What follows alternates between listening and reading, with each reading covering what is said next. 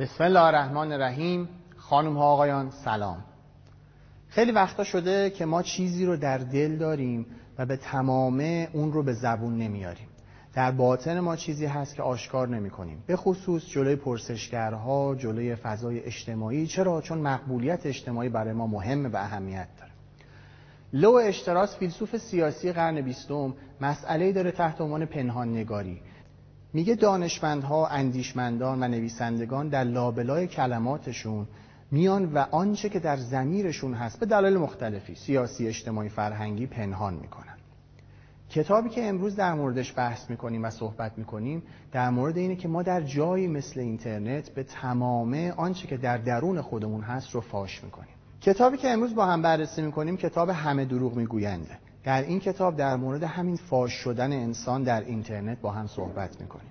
بریم و بخش مربوط به کتاب رو ببینیم و برگردیم. همه دروغ می‌گویند گوگل تبدیل شده به جعبه حقایق ناراحت کننده در مورد خودمان و دیگران ما از گفتن حقیقت به خود تفره می رویم. سعی می کنیم در چشم دیگران عالی باشیم و در پرسشنامه هایی که درباره خودمان پر می کنیم صادق نیستیم. چه کسی حاضر است به پسر امویش اعتراف کند که افکار وحشتناکی در سرش میچرخد اما دنیای واقعی وحشتناکتر از تصویری است که در چشم دیگران و پرسشنامه ها جلوه می‌کرده گوگل دانای کل همه آن چیزهایی که نوشته ایم جستجو کرده ایم و پرسیده ایم را می‌داند. نه به خاطر اینکه بستری است در دنیای مجازی. زیرا ما به هر حال حتی وقتی در حال متارکه هستیم عکس هایی به اشتراک می‌گذاریم که آدم های توی آن خوشبخت و راضی هستند. گوگل مانند اتاق تاریکی است که چون هیچ کس دیگری را نمی بیند همه رازهای خود و سوالات آنچنانیش را می‌پرسد. به این ترتیب آدمهایی پیدا می شوند که می توانند این حرفها را بدون اینکه بدانند چه کسی گفته ثبت کنند. ثبت و تحلیل سخنانی که در گوش گوگل نجوا شده این امکان را فراهم کرده است که داده های خطیری در مورد انسان ها کشف شود موضوع همین است. صداقتی که در داده های گوگل پیدا می شود و نه حجم بالای داده ها تحلیل کلان داده ها می تواند حقایقی در مورد ذهن انسان ها و مسائلشان را به دست دهد که هیچ جای دیگری پیدا نمی شود ست استیونز که متخصص داده های گوگل است می‌گوید تمام سال 2016 را مثل یک تارک دنیا با کامپیوترش گذرانده که همین ایده را پیش ببرد. کتاب همه دروغ می‌گویند سال بعد توسط نیویورک تایمز منتشر شد و عنوان پرفروشترین کتاب را از سوی مؤسسه اکونومیست گرفت استیونز در استنفورد و هاروارد فلسفه خوانده و حالا دارد در کمپانی های کلان داده خودش را با همه آن چیزهایی سرگرم می کند که مردم در اتاق تاریک گوگل اعتراف کردند. ما امشب در خدمت محمد رهبری هستیم. تا بدانیم استیونز چه چیزهایی در مورد ما می‌داند و چطور این چیزها را فهمیده است. فکر می‌کنید که بیشترین اعتراف های ناخواسته بشر کجا رخ داده؟ تو بازداشتگاه ها در حالی که یک کسی به هوش اومده بعد از یک بیهوشی طولانی توی اتاقهای اعتراف کلیسا یا نه؟ نویسنده کتابی که امروز می‌خوایم در موردش صحبت بکنیم میگه بیشترین اعتراف های ناخواسته بشر در گوگل رخ داده. در خدمت آقای دکتر محمد رهبری هستیم. آقا خیلی خوش اومدید سلامت شما آقا چرا همه انقدر دروغ میگن؟ اصلا چرا اسم کتاب اینه همه انقدر دروغ نمیگن لزوما. نویسنده یک کتاب معتقده که خیلی از ماها توی روابطمون همه واقعیت رو شاید به مردم نمیگیم. حتی به دوستان نزدیکمون هم ممکنه همه واقعیت رو نگیم حتی به خودمون هم ممکنه لزوما رو راست نباشیم و همه واقعیت به خودمون هم نگیم. چرا؟ به خاطر ترس هایی که داریم به خاطر نگرانی هایی که داریم به خاطر به قول خودش سوگیری مقبولیت اجتماعی حالا بله بله. به خاطر اینکه می‌خوایم همون مقبولیت اجتماعی داشته آدم. خوبه باشه. بله. من ممکنه که یه افسردگی داشته باشم ولی سعی می‌کنم که توی جامعه خیلی خوب برخورد بکنم که مردم دوست داشته باشن دوستانم دوست داشته باشن آدم خوبی باشن. ولی ممکنه که شب که میرم خونه دچار هزاران فکرهای منفی باشم و ناراحت باشم. یا ممکنه یک بیماری داشته باشم یا یک یا ممکنه که دچار یه سری مشکلات باشم اصلا پول نداشته باشم. و ولی سعی می‌کنم که اصطلاحا با استیلی صورت خودم سرخ بکنم و تلاش کنم که اوضاع خودم رو خوب جلوه بدم. ولی به هر حال دچار یه سری مشکلاتی هم و مسبوع ساقه هست. یعنی کل فکر یه بخش زیادی از تاریخ بشریت بله همین همیشه همینطوری بوده. ولی خب برای همین ما همه واقعیت رو خیلی وقتا به مردم نمیگیم به دوستانمون نمیگیم به نزدیکترین افراد هم به خودمون هم حتی ممکنه نگیم. ولی همطور که نویسنده همین کتاب هم میگه ممکنه که توی اینترنت توی گوگل و توی فضای مجازی به دلایل مختلفی بگیمش. که مهمتر دلیلش حالا بحث گوگل اینجا مطرح شدش اینه که من مثلا فرض پول ندارم. میرم ممکن برم سرچ بکنم که راههایی در آوردن پول. خب این این جستجو این سرچ یه وقت هست ممکنه که می‌خوام پول بیشتری در در بیارم. یه وقت هستش که ولی به هر حال ممکنه که دارم به گوگل میگم. یا برم سرچ بکنم که در مورد مثلا فرض کنید که سردرد داشته باشم و مثلا کمر من بخاره. مثلا یه همچین چیزی. میرم اینو سرچ می‌کنم که ببینم آیا بیماری دارم مشکلی دارم ولی ممکنه که اینو با دوستانم در میون نذارم که مثلا من سردرد دارم و بدنم هم می‌خاره. و هزاران مثالی که مثلا میشه زد که همه کسانی که از گوگل استفاده کردن تا سرچ کردن در واقع. تمایلات شخصیشون رو خیلی افراد ممکنه بیان سرچ کنن. باور در مورد باورهاشون بیان سرچ بکنن در مورد نیازهایی که دارن بیان اونجا جستجو بکنن.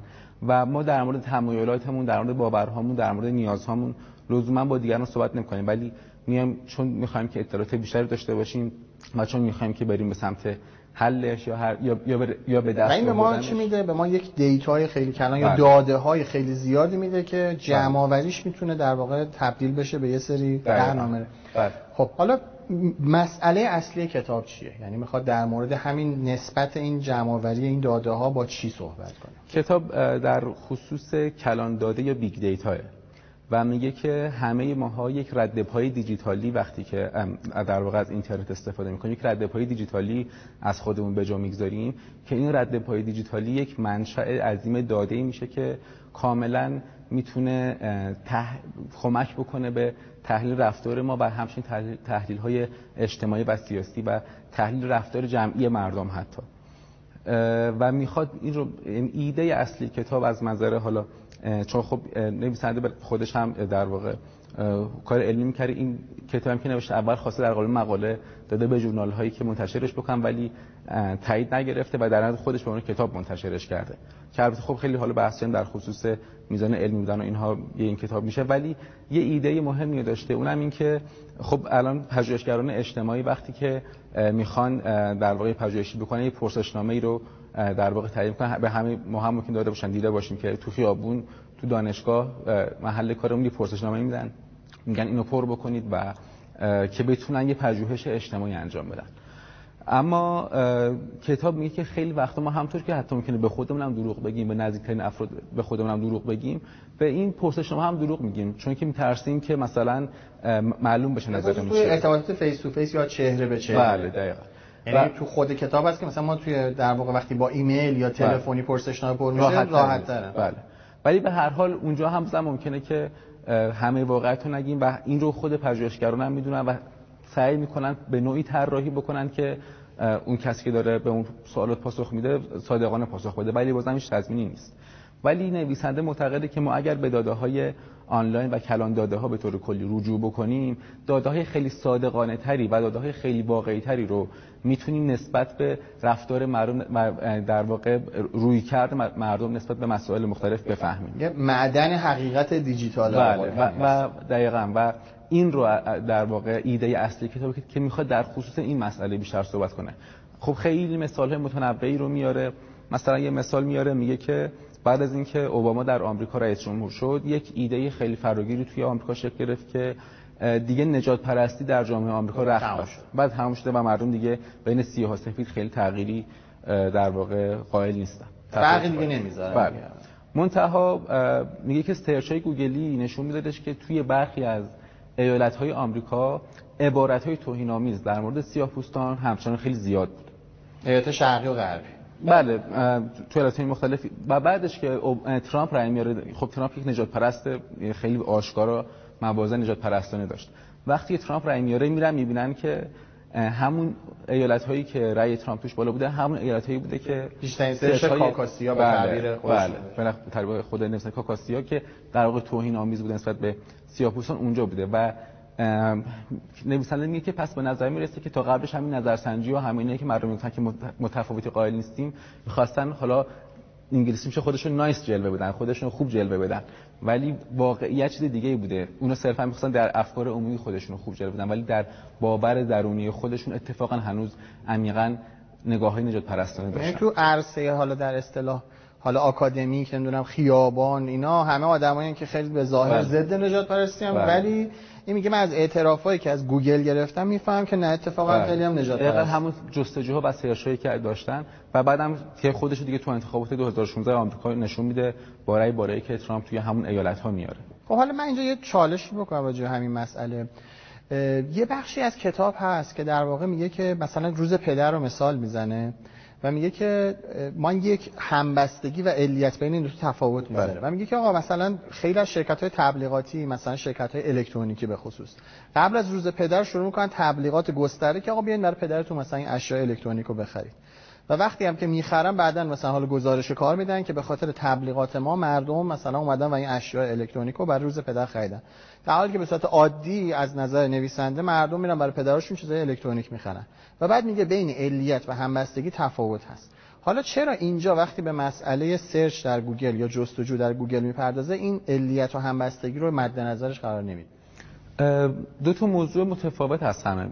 اون- میگه که اولا که ما یه حجم غنی و عظیمی از داده ها داریم که می‌تونه مبنای تحلیل های اجتماعی و سیاسی قرار بگیره و جامعه شناسان و پژوهشگران و در واقع دانشمندان حوزه اجتماعی و سیاسی می‌تونن از- این داده ها استفاده کنن. این یک بحثه.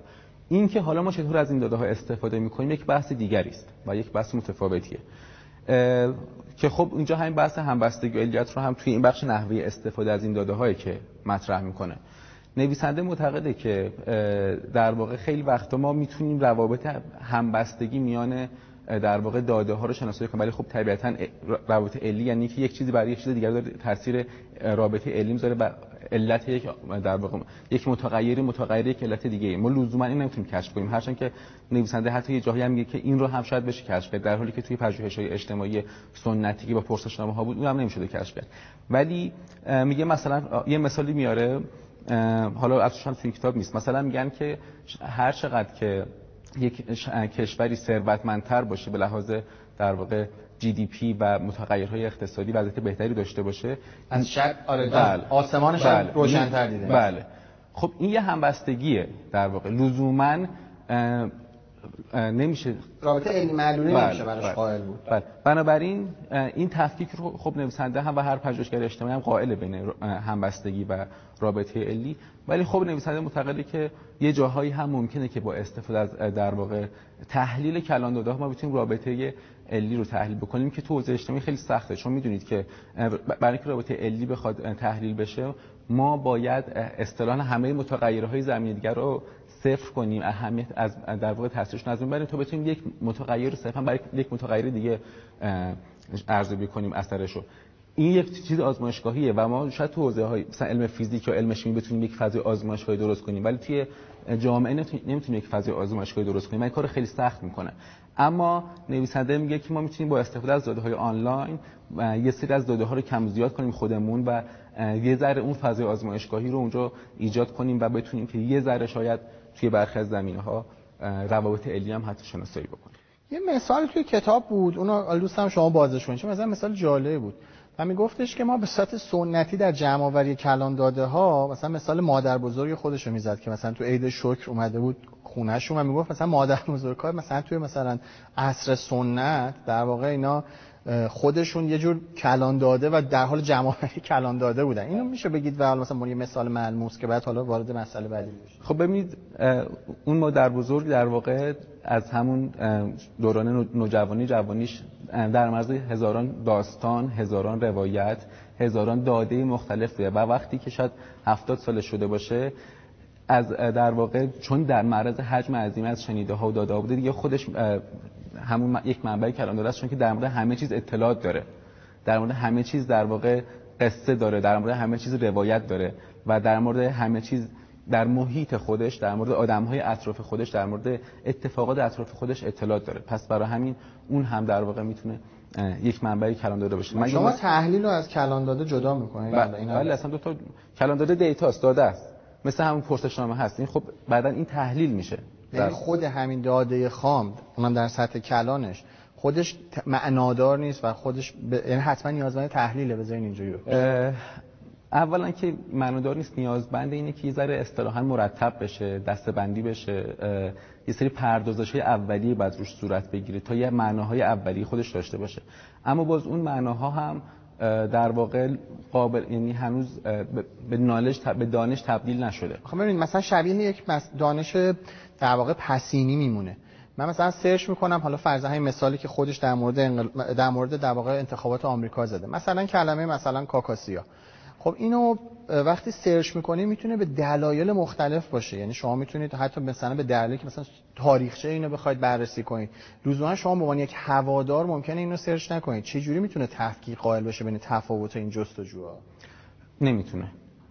برای همینه که نیاز داره که مثلا اول ببینه که آیا یه نفر اونجا سرچ کرده 100 نفر سرچ کردن یعنی آیا یه چیز فراگیری یا مثلا یک استثناء بوده.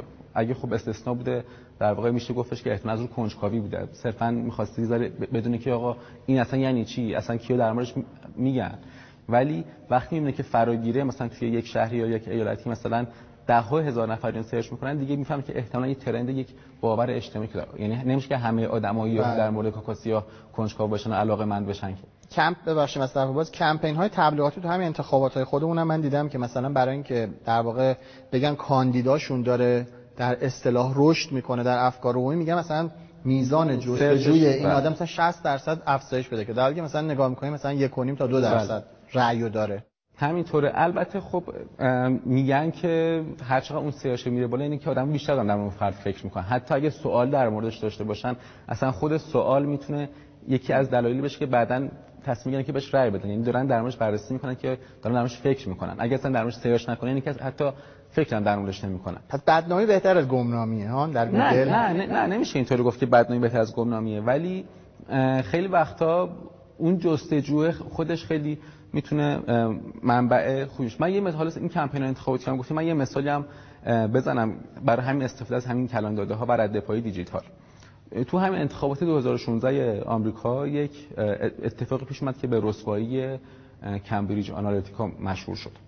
ماجرا از چه قرار بود؟ ماجرا از این قرار بودش که فیسبوک یک سری تبلیغاتی رو در صفحه خودش منتشر کرده بود که بعدا متهم شد به اینکه داشته به نفع ترامپ کاربرا رو در یعنی داشته به نفع ترامپ تبلیغ می‌کرده و جهتگیری می‌کرده. و این تبلیغات چجوری بودش؟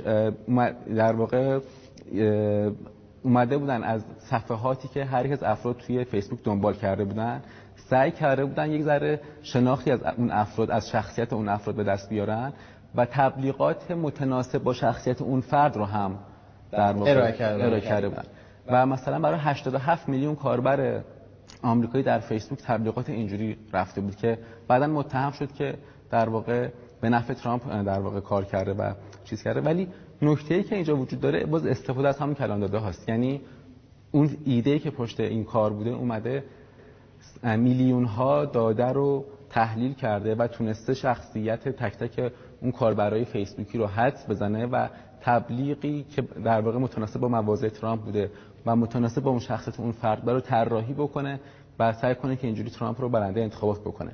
یعنی می‌خوام میگم که این این استفاده از رد پای دیجیتال دیگه کم کم یه جاهایی هم خیلی به تکنیک هم حتی تبدیل شده. بله اصلا به تکنیک تبلیغاتی دقیقا تبدیل شده و وقتی اون کلان داده ها تحلیل میشن اون کسی که کمپینر اصطلاحا اون کسی که تبلیغات انتخاباتی حتی تبلیغات تجاری این حتی شما تو حوزه تجاری هم الان خیلی وقتا این اتفاق میفته که مثلا سعی می‌کنن از اون داده های شما بفهمن که شما از چه رنگی خوشتون میاد از چه در واقع لباسی خوشتون میاد از چه مدلی خوشتون میاد و طراحی کنم بر اساس. بله یعنی می‌خوام بگم که همه این رد پای دیجیتال الان تو حوزه تبلیغات هم تبلیغات سیاسی هم تبلیغات تجاری هم داره خیلی استفاده میشه مبتنی بر همین کلان داده. حالا این امنیت کاربر رو هم به خطر میندازه بله بله دیگه. همین اتفاق داره میفته یعنی شاید نمی‌دونم تا با این موضوع برخوردین یا نه من خودم برخوردم که احساس کردم که مثلا یه چیزی رو search کردم توی گوگل یا نه مثلا فرض کنید که توی اینستاگرام مثلا همین چیزی search کردم در مورد مثلا یه دانشگاهی فرض کنید. بعد بعدش اینستاگرام مرتبا تبلیغاتی به من نشون میده در مورد مشابه بله. خب معلوم میشه که در واقع اینستاگرام داره از اون داده من استفاده می‌کنه بدون اجازه ما. بله بدون اجازه ما.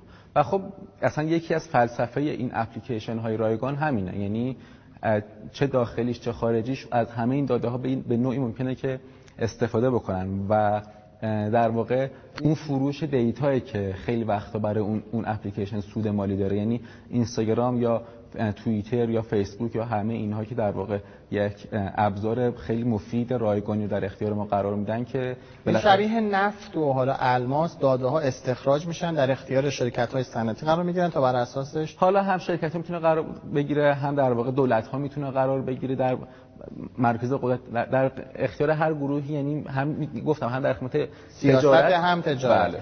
و یه چیز یه دوری حالا اینجا به تعبیر وجود داره.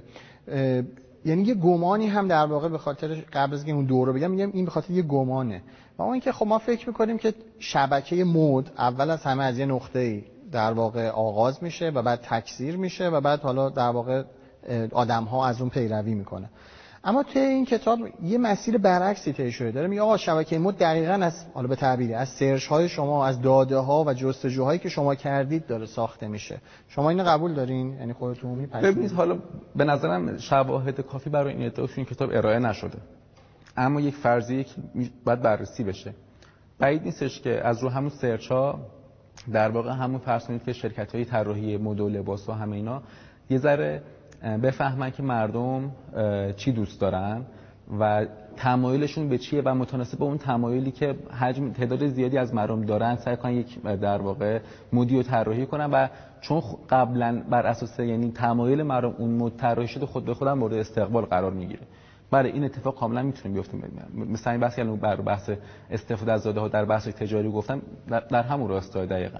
یعنی ف... یعنی اون شرکتی که داره یک مدی رو می‌خواد یک در واقع مدل لباس رو مثلا می‌خواد طراحی کنه قبلا مثلا دیدی که مردم توی like هایی که دارن می‌کنن مثلا این مدل عکس رو بیشتر دارن like می‌کنن. پس احتمالاً از این... حالا پسند بیشتری میشه چه ویژگی مشترکی همه این عکس دارن. پس احتمالاً مردم این, این مدل رو الان بیشتر دوست دارن. پس ما طراحی بیایم. پس ما یه اعتراف ناخواسته داریم در فضای در واقع حالا مجازی دیگه. یعنی کام... اینطوری بگم یه بخشی حالا این گفته هست که میگن در در فضای مجازی انسان در حقیقی ترین شکل خودش ظهور و بروز داره یعنی داره هم بله دیگه تا... یعنی همون اصلا ایده هم همین دیگه که صادقانه ما داریم همه چی اعتراف بله.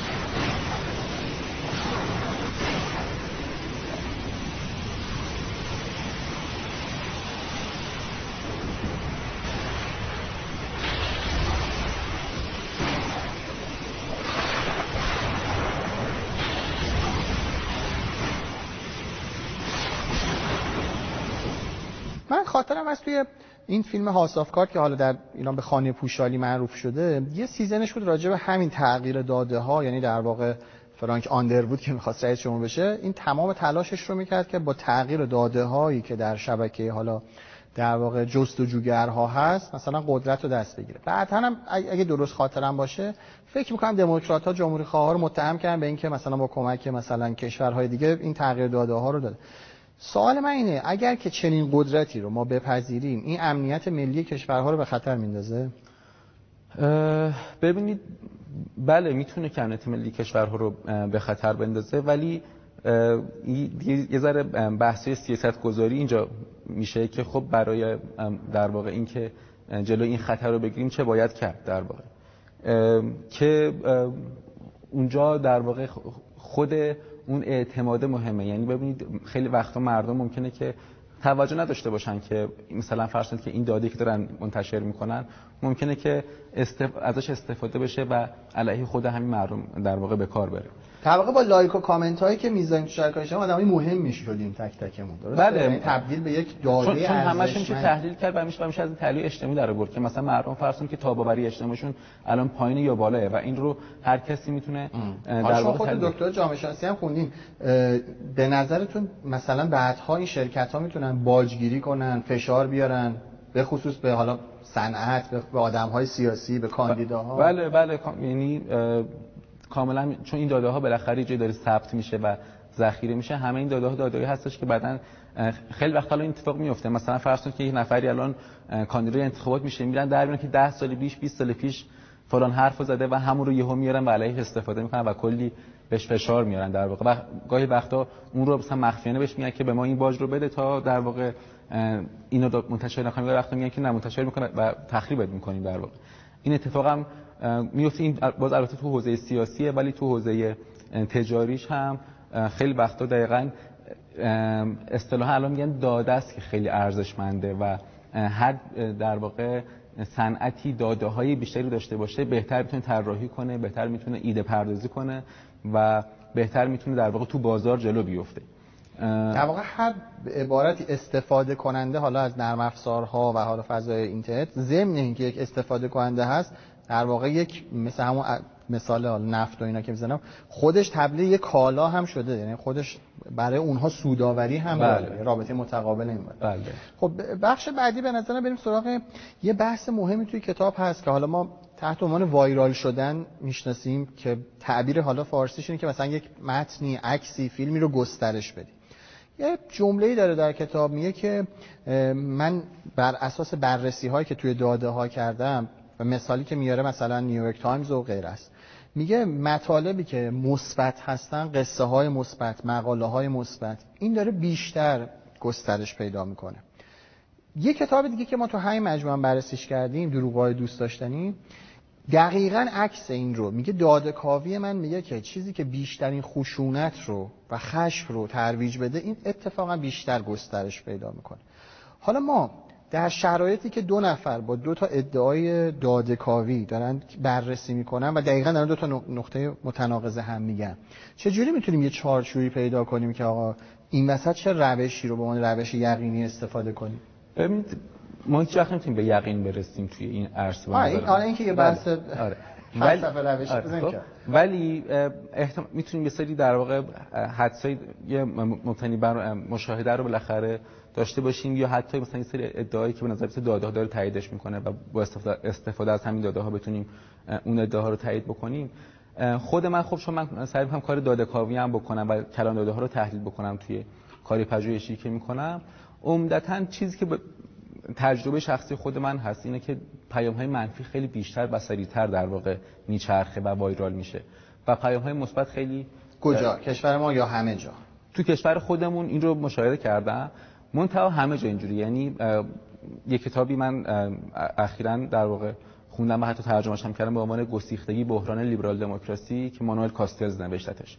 توی اونجا کاستلز اومده داده های کشورهای غربی رو بررسی کرده خیلی فراگیر. و میگه که یک پیام منفی پنج برابر بیشتر از یک پیام مثبت توی شبکه میچرخه با تحلیل داده های کشورهای غربی اینو میگه منم خودم در مورد داده های ایران که تحلیل کردم و بررسی کردم همین تلقی رو دارم که پیام های منفی خیلی راحت‌تر میچرخه یعنی من اگر که علیه شما بیام الان در صفحه اینستاگرامی خودم یه چیزی بنویسم خیلی خیلی بیشتر دیده میشه تا اینکه من بیام در-. بله.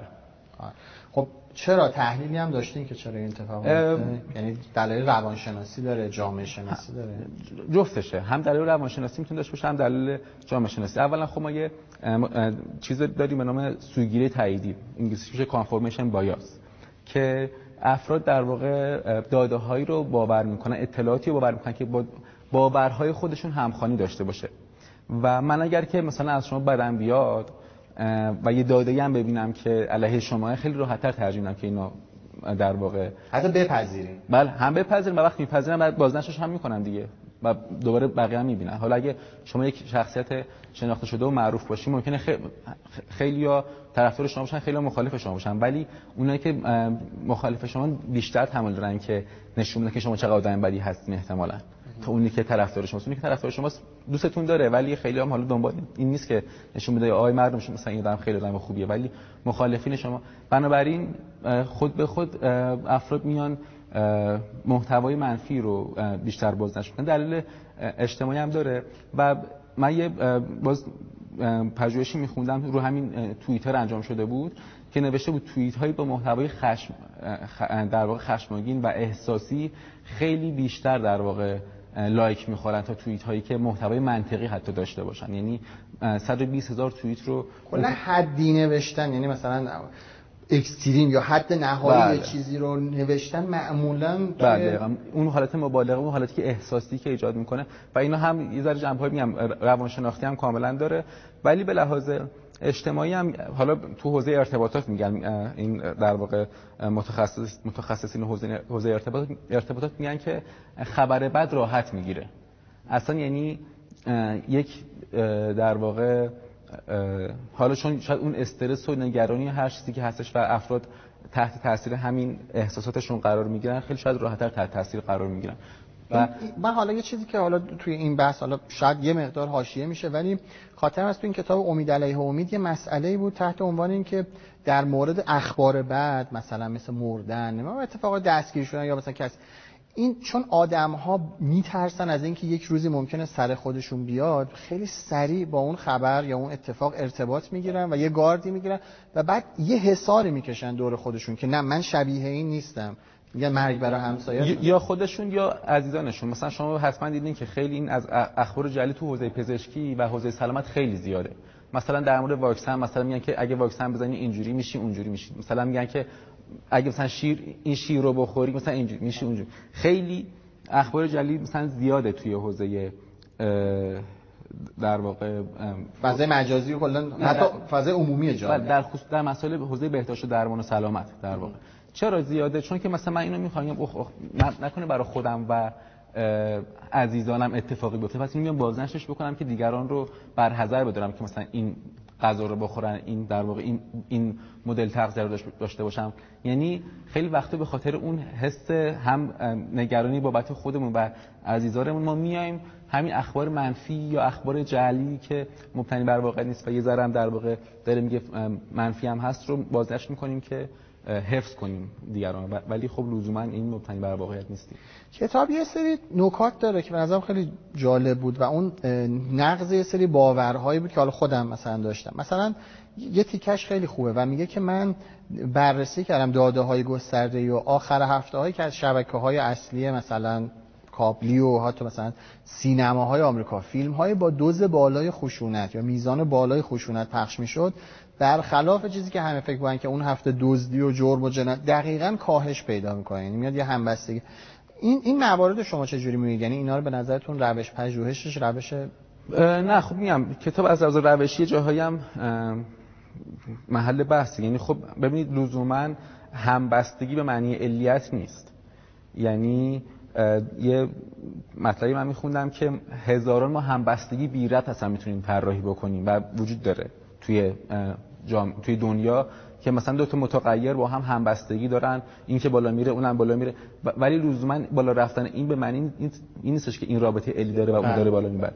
اینم هم همینه. ما نمی‌دونیم لزوما علتش که ولی اگر هم همچین علتی داشته باشه شاید دلیلش اینه که تخلیه هیجانی دارن میشن و این می‌تونه شاید خشونت بیاره پایین. فرد وقتی که داره اون فیلم می‌بینه شاید هیجانش داره تخلیه میشه. ولی نمی‌تونیم مطمئن بگیم. یعنی خیلی متغیرها نمی‌تونیم همه رو بررسی بله باید دقیقاً موضوع خیلی بیشتر بررسی بشه تا بشه همچین ادعای مطرح.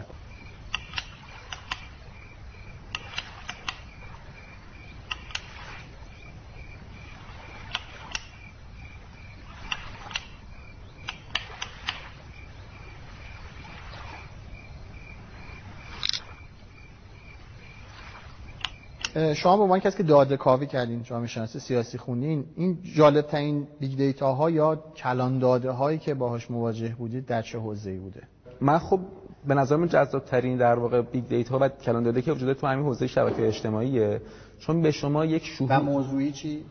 فرمی قبول؟ موضوعی چطور؟ خب من چون میگم بیشتر حوزه اجتماعی و سیاسی ولی حوزه فرهنگ به نظر من مسائل فرهنگی و باورهای مردم. یعنی شما وقتی که کلان داده ها رو بررسی می‌کنید خیلی به نظر شهود خیلی بهتری می‌تونید بفهمید که تغییرات باورهای مردم در مسائل مختلف داره چه تغییری می‌کنه در واقع. یعنی من خودم کار پایانامه ارشدم روی بحث ارزش ها بود و قهر از محتوای مبتذل و اومدم همین کلان داده ها رو بررسی کردم و دیدم که به نظر می‌رسه که کاربرای توییتر وقتی که مثلا میان تو توییتر بعد مثلا چند ماه یا بعد چند سال کم کم یه مقدار نه خیلی زیاده ولی یه مقداری نسبت به محتوای مبتذل اون قباحت محتوای مبتذل براشون ریخته میشه در واقع و براشون عادی تر میشه در واقع. خب این یک تغییر ارزشی و نگرشی و فرهنگیه و به نظرم خیلی این داده های آنلاین روی این تغییرات فرهنگی خیلی می‌تونه به ما دید بده. ولی روش پژوهش داده کاوی روش پژوهش تازه یعنی بله به هر حال اول راهشه و حالا طولانی بله. مسیرش. کلا این حوزه شاید مثلا من بگم توی دنیا 7 ساله که خیلی فراگیر شده. توی ایران شاید مثلا سه چهار سال باشه که داره بهش توجه میشه. یه رشته دانشگاهی یه جدید تاسیس توی دنیا در واقع ایجاد شده به عنوان علوم اجتماعی محاسباتی یا computational social science که به همین موضوع داره می‌پردازه. میان رشته یعنی حوزه data science و علوم داده رو با حوزه علوم اجتماعی به هم ترکیب کردن تا بتونن مبتنی بر تحلیل کلان داده ها در واقع تحلیل های اجتماعی بتونن ارائه بکنن. ولی خیلی تازه نوئه و دقیقا راه داره. بله. آقای دکتر آخرین سوالم. شما اگه بخواید مخاطبین رو برای این کتاب دعوت کنید به خوندنش به نظرتون اون افق تازه و اون در واقع مهمترین چیزی که بعد از خوندن این کتاب دریافت می‌کنن چیه؟ به نظرم اول از که با یه دنیای جدید آشناشون می‌کنه. یعنی علاوه خصوص به خاطر اینکه این حوزه یه حوزه کاملا نو و جدیده کاملا با یک دنیای جدید آشناشون می‌کنه اصلا بهشون میگه که استفاده از کلان داده ها چرا ضروریه و چرا می‌تونه به شما فهم بهتری از مسائل اجتماعی هر در یه جوری می‌ذاری کنار اون پشت بله. که آقا چه خبر و, و اصلا همین که یک افق... دقیقا یک دنیای تازه رو نشون میده و در واقع یه چیزی که شاید ما قبلا بهش توجه نداشتیم و توجه به همین رده پای دیجیتالی هست رو اهمیتش رو نشون میده. این خودش خیلی به نظر من ارزشمنده و این کتاب خیلی می‌تونه کمک بکنه. از این منظر برای پژوهشگرای اجتماعی هم خصوصا این این این ویژگی مهمه. ببینید من به نظرم یه نکته هم بگم در همین خصوص. ما الان داده زیاد شاید داشته باشیم ولی استفاده از این داده است که مهمه. و یکی از ویژگی‌های خوب این کتاب اینه که ایده میده که چجوری از داده ها استفاده بکنیم. و این ایده دادن هم خیلی به نظر من ویژگی مطلوب این کتاب. خیلی ممنون از جناب آقای دکتر رهبری. تشکر می‌کنم. بخش بعدی که مربوط به تفکر انتقادی هست رو ببینیم و برگردیم.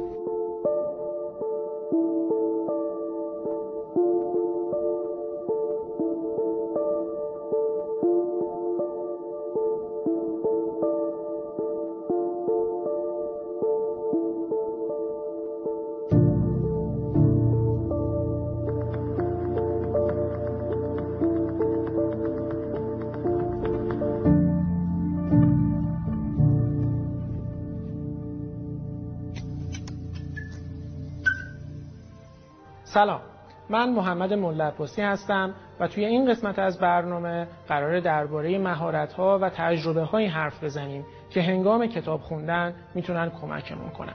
آیزا برلین یه نوشته خیلی مشهوری داره که توی اون نوشته متفکرها و اهل علم رو به دو دسته تقسیم می‌کنه. میگه بعضی از روشنفکرها یا نویسنده ها مثل روباهن. یعنی چی؟ یعنی اینکه برای رسیدن به هدفشون حقه های خیلی زیادی بلدن. ناامید نمیشن راه های مختلف رو امتحان می‌کنن کارهای زیادی انجام میدن. از مسیرهای مختلفی تلاش می‌کنن برای اینکه به هدفشون که مثلا شکار یه حیوان دیگه است برسن. در مقابل این روباها ما خارپشت ها رو داریم. برخلاف روباها که حقه های زیادی بلدن خارپشتا فقط یه حقه بلدن و اون اینه که خودشون رو گلوله کنن و خارهای پشتشون رو بدن بیرون تا در برابر دشمنانشون از خودشون محافظت بکنن. از این استعاره برلین استفاده می‌کنه تا بگه که نوع متفکران اینطوریه که بعضی از متفکرها مسئله های خیلی زیادی بلدن. چیزهای مختلف می‌دونن. از حوزه های مختلف شاخه های گوناگون اطلاعاتی دارن. اما این دانششون در مجموع دانشیه که سطحیه پراکنده است. حالا یا به تعبیر رایش توی زبان ما یه اقیانوس به عمق یک سانتی در مقابل خارپشت ها انواعی از یعنی یه نوع از عالمانن که دایره گسترده ای نداره دانششون. اما تو اون حوزه تخصصیشون خیلی خیلی عمیق مسئله رو کاویدن و همه جوانبش رو بلدن و توش حرفه‌این تو زمینه کتاب خوندن میشه به دو شیوه کتاب خوند. یکی از این شیوه ها اینه که مثل خارپشت ها فقط توی یه زمینه یه تخصصی مطالعه بکنین.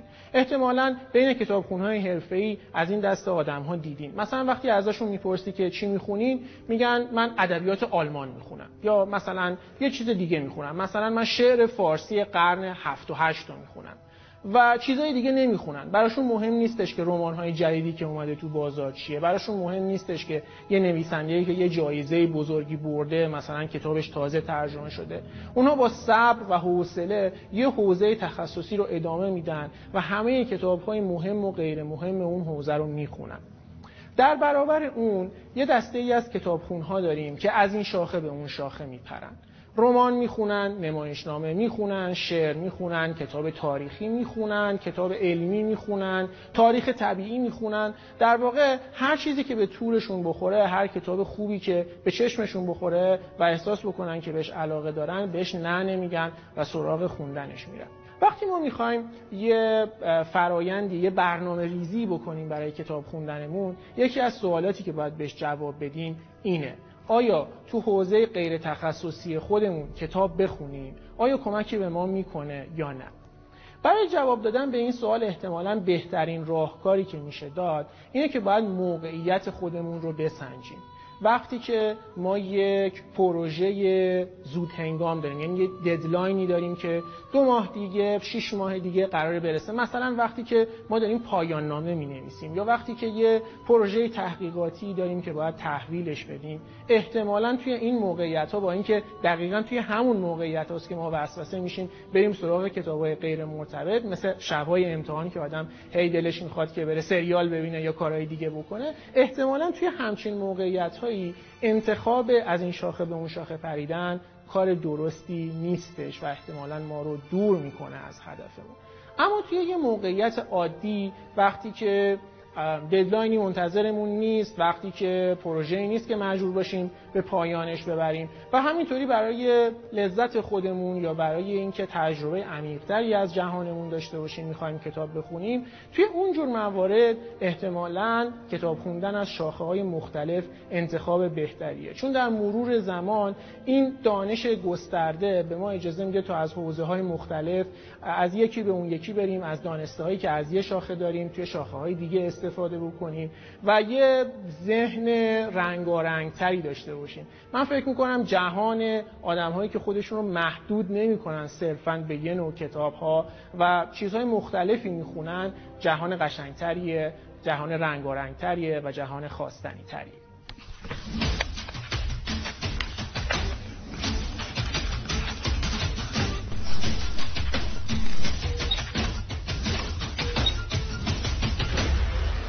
همه می‌گفتن او حتما شکست می‌خورد. در دور مقدماتی انتخابات جمهوری خواهان در سال 2016 باور داشتند که دونالد ترامپ هیچ شانسی برای پیروزی ندارد. ترامپ به اقلیت های مختلف توهین می‌کرد. نتایج و تفسیر آرا نشان می‌داد که آمریکایی های انگشت شماری از زیاد روی های این چینی حمایت می‌کنند. اما بیشتر متخصصان آن زمان باور داشتند که ترامپ در انتخابات اصلی قطعا شکست خواهد خورد. رای دهندگان زیادی هم بودند. که می‌گفتند از رفتارهای او به هیچ وجه خوششان نمیآید. اما سرنخهایی در کار بود که نشان می‌داد ترامپ در همان دور اول و در دور مقدماتی پیروز خواهد شد. سرنخهایی که در اینترنت بودند. متنی که براتون خوندم از کتاب همه دروغ می‌گویند بود. در مورد افشا کردن انسان در اینترنت. آنچه که از رازهای انسان در گوگل و در فضای مجازی افشا میشه. بخونید و لذت ببرید. ممنون که همراه ما بودید. شبتون بخیر.